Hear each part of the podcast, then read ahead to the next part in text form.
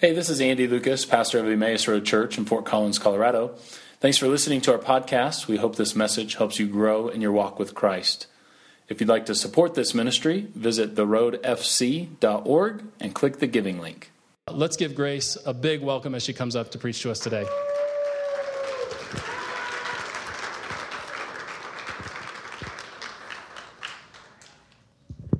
Hey guys, how are you? Good. Okay, maybe quiet. All right, I'm going to have the kids come up front. And so if you're a kid, or if you're a grown up and you want to be a kid, you can come up to the front right here. Yep, and pa- parents can come up too. All right, we're going to start off with a little story time, okay? You guys ready? All right. First, I have a question for you. Do you ever get hungry? Yes. A lot? Do you ever get so hungry that you eat so much food and you don't think you can ever eat again? Yes. Yes. And then you always wake up hungry again? Yes. Like, especially Thanksgiving? Yes. Yeah, you've had lots, lots of growth spurts. Okay. Yeah. All right. So I'm going to tell you guys a story about being hungry, and it's found in Exodus chapter 16. All right. Now I'm going to tell it to you as I remember it. Okay. So long ago, in a land far, far away,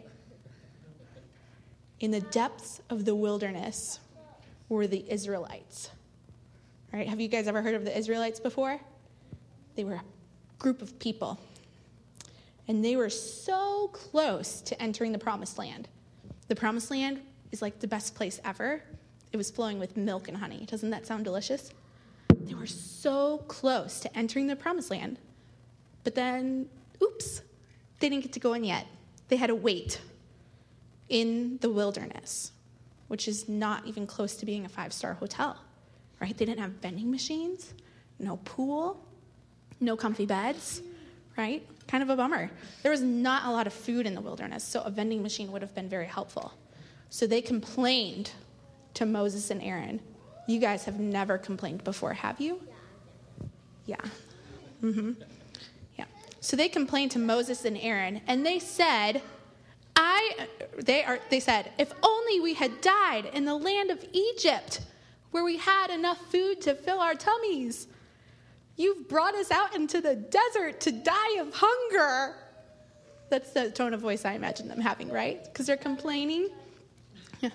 They must have been really hungry because they were getting kind of angry. Does that ever happen to you? You get a little hangry, is what we like to call it? Yeah. Yeah. Those people, they thought they were going to die of hunger. That sounds like an awful way to die, right? And so they were very worried. But God had a plan because he always does, doesn't he? And he told Moses, I am going to rain down bread from heaven, and the people will go out and gather some bread, just enough that they need for the day, every day. But on the sixth day, I'll rain down enough bread that they can gather it enough for two days. So that way, on the day of rest, they don't have to go out and collect food. And did you know that God fed them that way for 40 years? Are any of you guys 40 years old? What about any of you guys out here? 40? No? You're not that old. I know, right? 40 is a long time, right? Can you imagine 40 years being fed by raining bread? I kind of imagine this is what it was like. Oh my goodness, don't eat the bread, okay? Don't eat the bread. I imagine it was raining down from heaven, just bread, raining down from heaven, just like that. Or I remember a commercial from the 1990s for Raisinets, you know, those little chocolate covered raisins. And there are raisins falling down from the sky. And there's a chocolate bar right up in the sky, because that's normal. And the, the raisins, they fall through the bar of chocolate, and then they become chocolate covered raisins. And then all the kids are down, and they're holding out their big oversized sweaters, trying to catch them, and holding open their huge baseball mitts, trying to catch the raisinets. And the song goes, You gotta catch, gotta catch some raisinets. And I imagine that it was just like that. Just as delicious and just as cool, don't you think? I bet it was just like that. All right. so, this delicious miracle happened 40 years, right? That's a long time. And then they finally get to go to the promised land. All right, so if you look at your parents and get permission for bread, you can take a couple pieces and then go sit back down, okay? But I don't want you to stop listening when you go sit back down, right? Because I'm going to reference this story, and if it helps you, you can color a picture about this story, all right? So, okay. You don't don't eat the bread off the floor. You can come get it fresh from this little bin over here if your parents say yes, okay?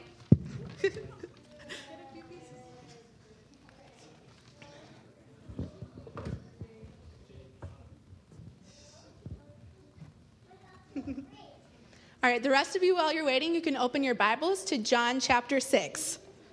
All right.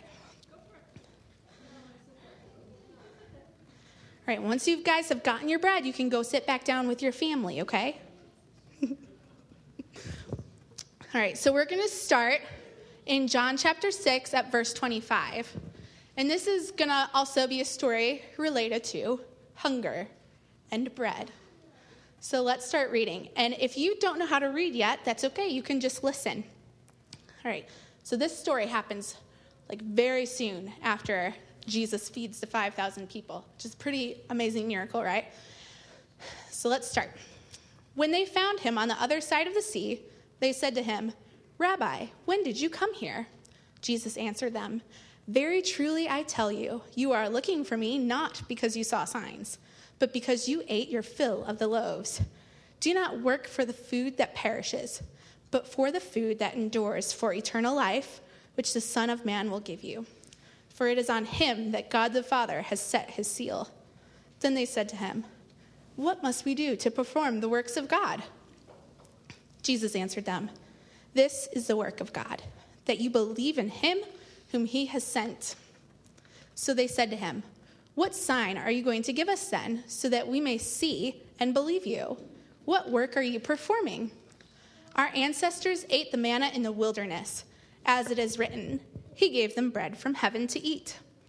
Then Jesus said to them, Very truly I tell you, it was not Moses who gave you bread from heaven, but it is my Father who gives you the true bread from heaven.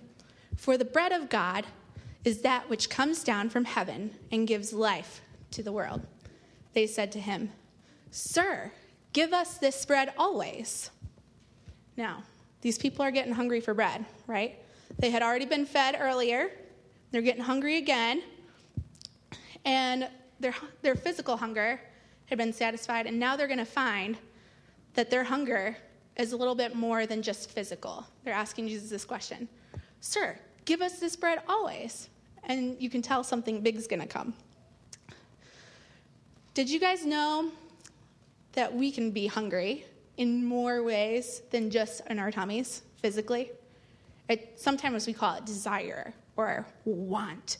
Have your guys ever said, Oh, I really want this, or I really want that? Probably never, right? yep.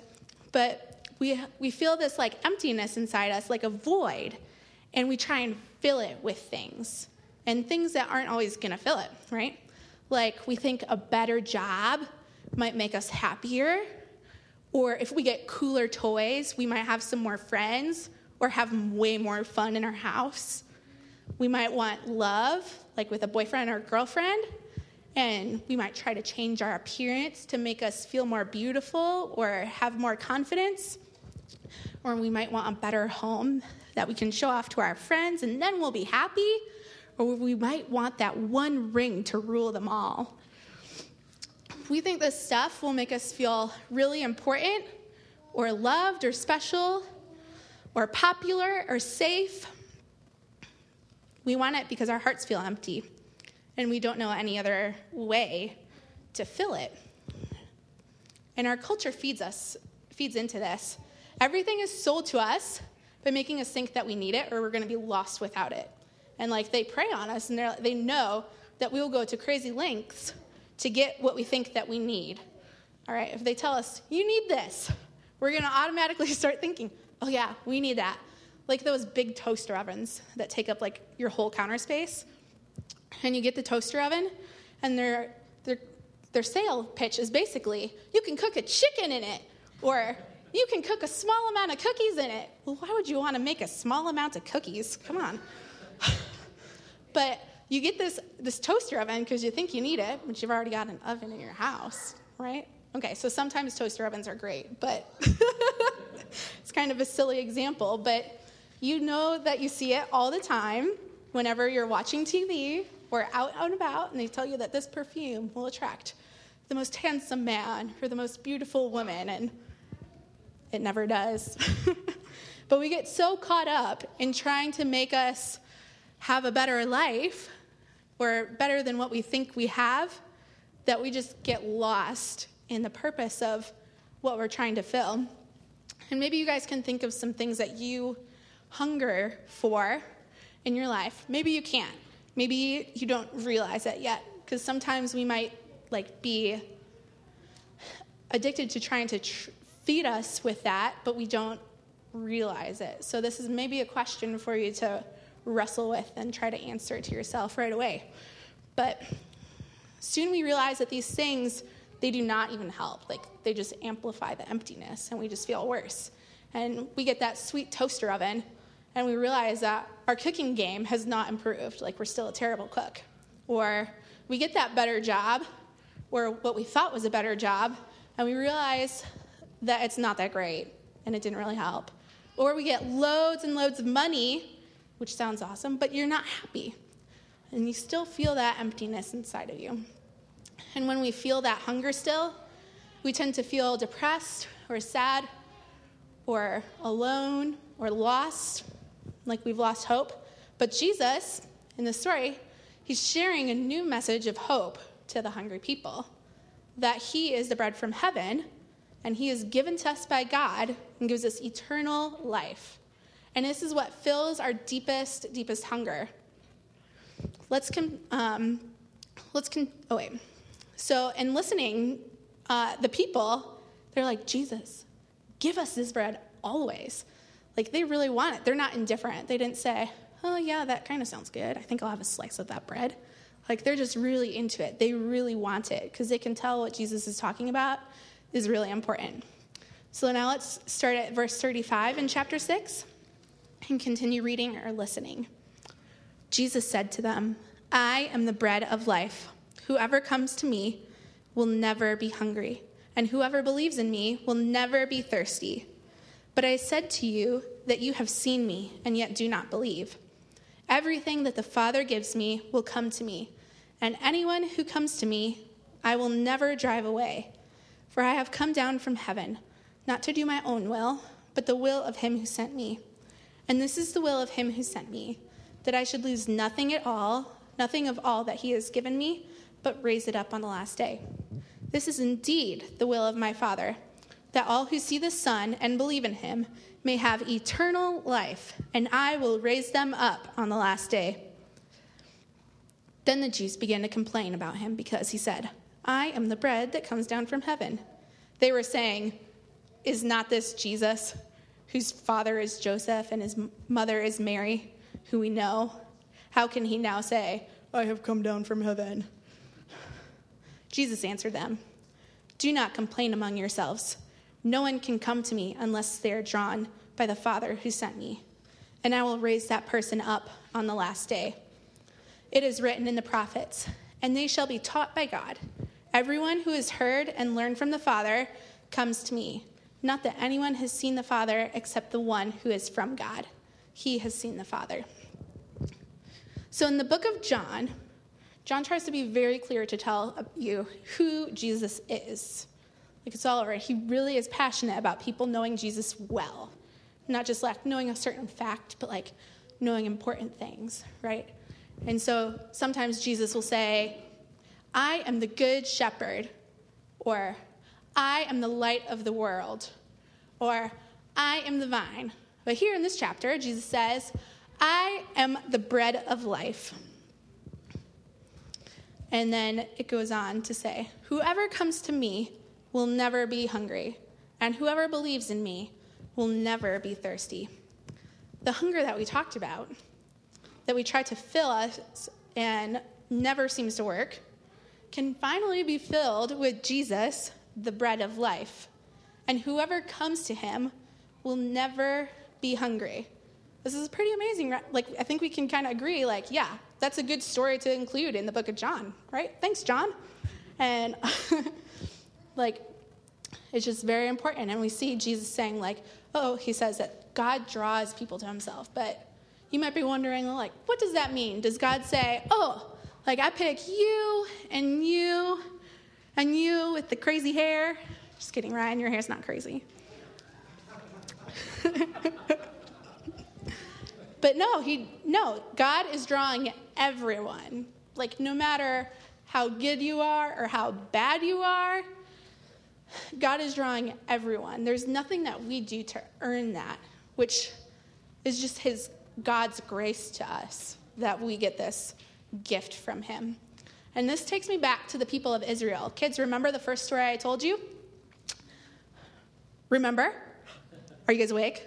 Okay, let's think back to that story. So, God chose the people of Israel to be his special nation. He didn't choose them because they had the best army or the coolest people in the country or the best tourist sites or they were just so worthy of that honor. No, they had done nothing to give credit to themselves to God, but God chose them out of his love and he made a covenant with them, which is like a really big deal kind of promise that he'll like do everything he can for Israel to love and protect them. Which is why he liberated them from Egyptian enslavement. They were slaves in Egypt, and then there are the 10 plagues, right? And they're freed from Egypt. And then they're running through the desert trying to get away because the Egyptians are now chasing them, realizing their mistake. And God sends a pillar of fire and smoke to help them. And then they come to the Red Sea and they're like, oh no, like God's not going to help us. And then he does, right? And they cross the Red Sea because God parts the Red Sea. And then they end up in the wilderness on their way to the promised land that they've heard so much about and so are excited for. And then they're complaining, right? I might complain too if I didn't know where my food was going to come from. But they just decided, oh, yeah, like this is awful. Like nothing good can come of this, even though God's done all these amazing things.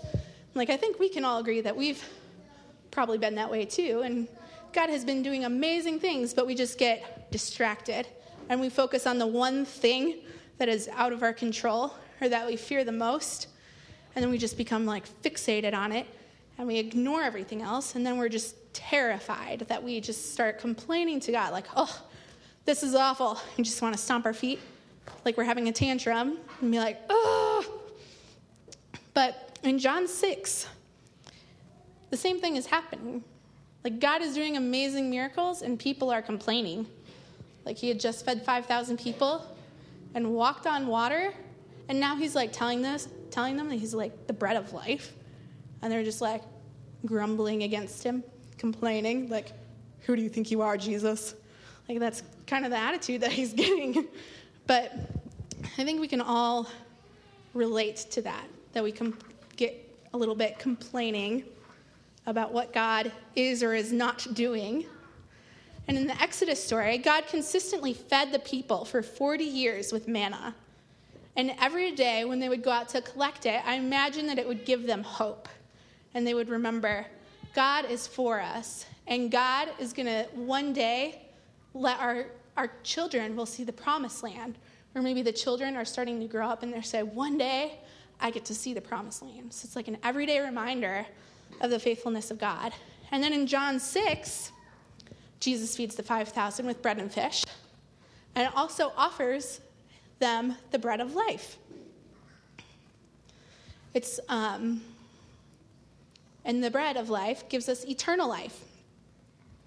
And uh, John he's very particular to note that eternal life is not just like a far off dream for after we're dead. Like, eternal life, kids, do you guys know what eternal means? It means like forever and ever, like unending. So, eternal life is like unending life, which sounds great, but it's not just starting after death, it starts in the present. It's already here, but it's not quite yet finished. But Eternal life encompasses all of life, from like the present when we believe and up until we are dead. And then God promises to raise us up from the dead, right?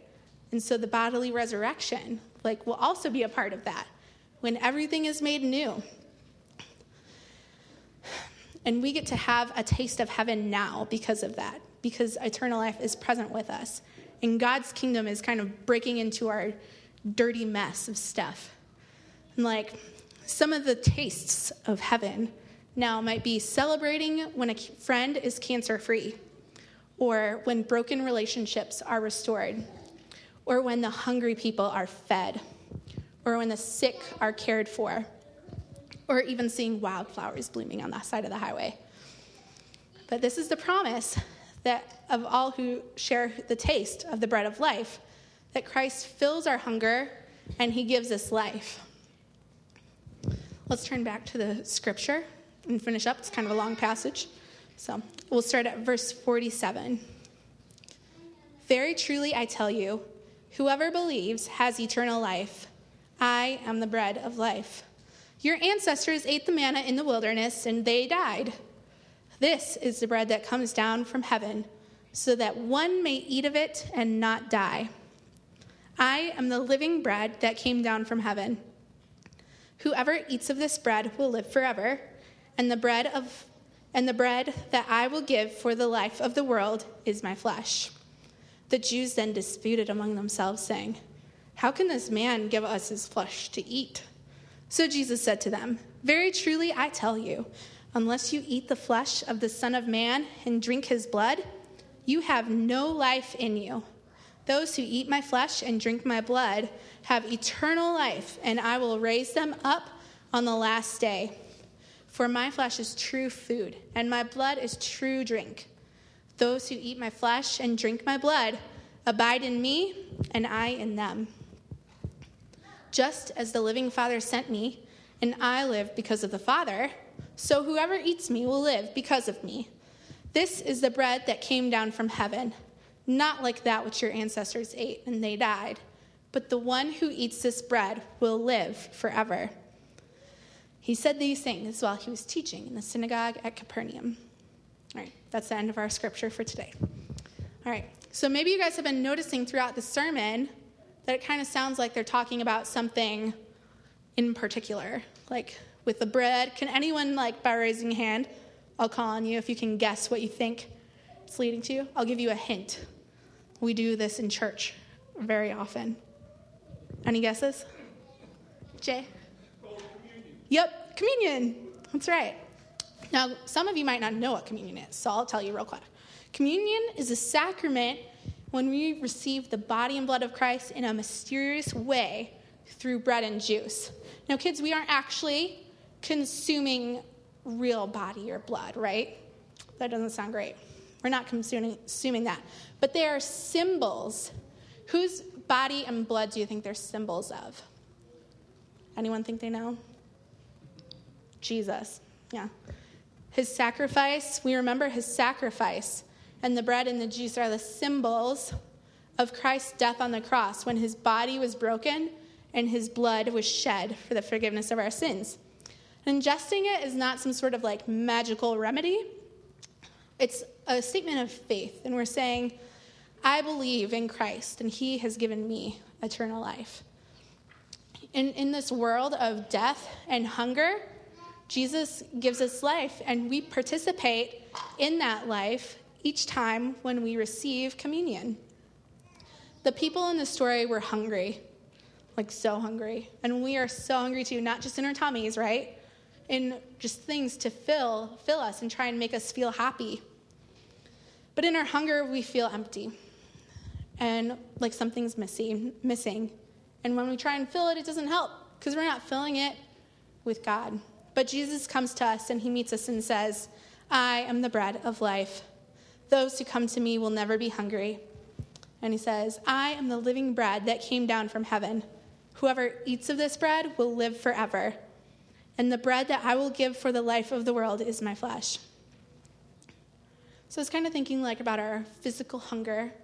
And I was like, oh, maybe like it's more than just reminding us that we need some nutrients, right? Which is why we're hungry. Tell us to eat. But maybe every time our tummy rumbles, we can remember our need for God because we've all been in that place of hunger. Some of us already know Jesus this way, and some of us it's still a struggle because every day we have to say yes to God and decide that He is where we get our fulfillment and that He fills us because He's the bread of life. And maybe when we are hungry, we can remember our need for God because it's not unhealthy to be reminded of that. Now, what are some ways? I want to see some hands raised and hear some ideas about what we can do to devote ourselves to God every day, to kind of live into this need for God, and what can we do? Any ideas, Morgan? Talk, to Him. Yeah. Anyone else? I see so many hands, it's hard to choose. Jay. Morning devotions. That's right. Devotions are like a, studying the Bible, like reading a Bible passage and trying to learn from it. All right, anyone else have an idea? About maybe going to the life group? I mean, you don't go to life group every single day, but you're always talking to the people in your life group and they support you and you help support them. That's life giving in the church. Now, there are lots of ways that we can pursue God every day. And there also, we have some physical hunger also that can remind us that we should be looking out for other people who are hungry. Because just because we know Jesus doesn't mean we don't have to worry about this ever again. Like, there are people who are hungry that we know in like every area where we go. So maybe we can, when our tummies are rumbling, we can remember that there are others hungry and to keep our eyes open for them and to be able to minister to those who need God, who are spiritually hungry and also physically hungry. And maybe the full feeling we get after a satisfying meal, you know, like Thanksgiving dinner when you put on your stretchy pants. Like maybe that feeling of fullness is a happy reminder of the of the life that Christ gives us, of the eternal life that He graciously gifts us with. And maybe we can not only offer prayers of thanks for like the actual food, but for God filling us and giving us the bread of life and saving us. And for the hope of the resurrection, the fullness of the resurrection to come. So today, in our belief and our in our anticipation of what's to come, um, I'd like us to all receive communion together. And everyone is welcome to the table, even kids. So I'm going to do a little quick explanation for some of the kids who have never taken communion before. So you'll come up, we'll have a server over here in this aisle, and then over here in this aisle. And you'll come up with your family, and then the server will say, The body of Christ broken for you, and the blood of Christ shed for you. And remember, it's not actually they're just symbols. It's bread and juice, okay? And then you take a piece of bread, that it's right here, and you dip it into the juice, and you can eat it now or at your seat, right? And if you need gluten free elements, they're right up here in the middle, okay? And then once you take it, you can say, Thanks be to God. Can I hear you guys say that? One, two, three. Yes. And once you get to your seat, you can talk to God and pray for a little bit right? And sometimes we dip the, we taste it, and maybe you don't like the taste of it. Maybe it's weird and you weren't expecting that. We don't eat it because it tastes good, right? And we don't eat it because it fills us up. So you might like want like five pieces of the bread, but we just take one because it's not supposed to be our lunch. You're going to go to lunch in a little bit. But why do we take communion then? Because God loves us and God forgives us, and God gives us eternal life. And this is a perfect way to remember and celebrate that. All right. So we're going to get ready to have communion right now.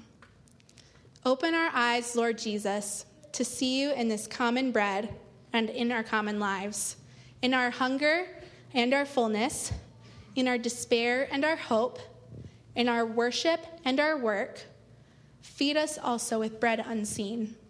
Open our hearts, Lord, and fill our cups to overflowing. Prepare your table of blessing, even in the presence of our enemies. Drench us with compassion for the poor, and make us thirsty for justice and liberation for the oppressed. Pour for us the cup of heaven. Come to the table of the Lord, you who are longing for God's face, you who are weary from the world, you who have fed on the bread of sorrow, you who have quenched your thirst with tears. Come, for the table is ready. These are the gifts of God for the people of God.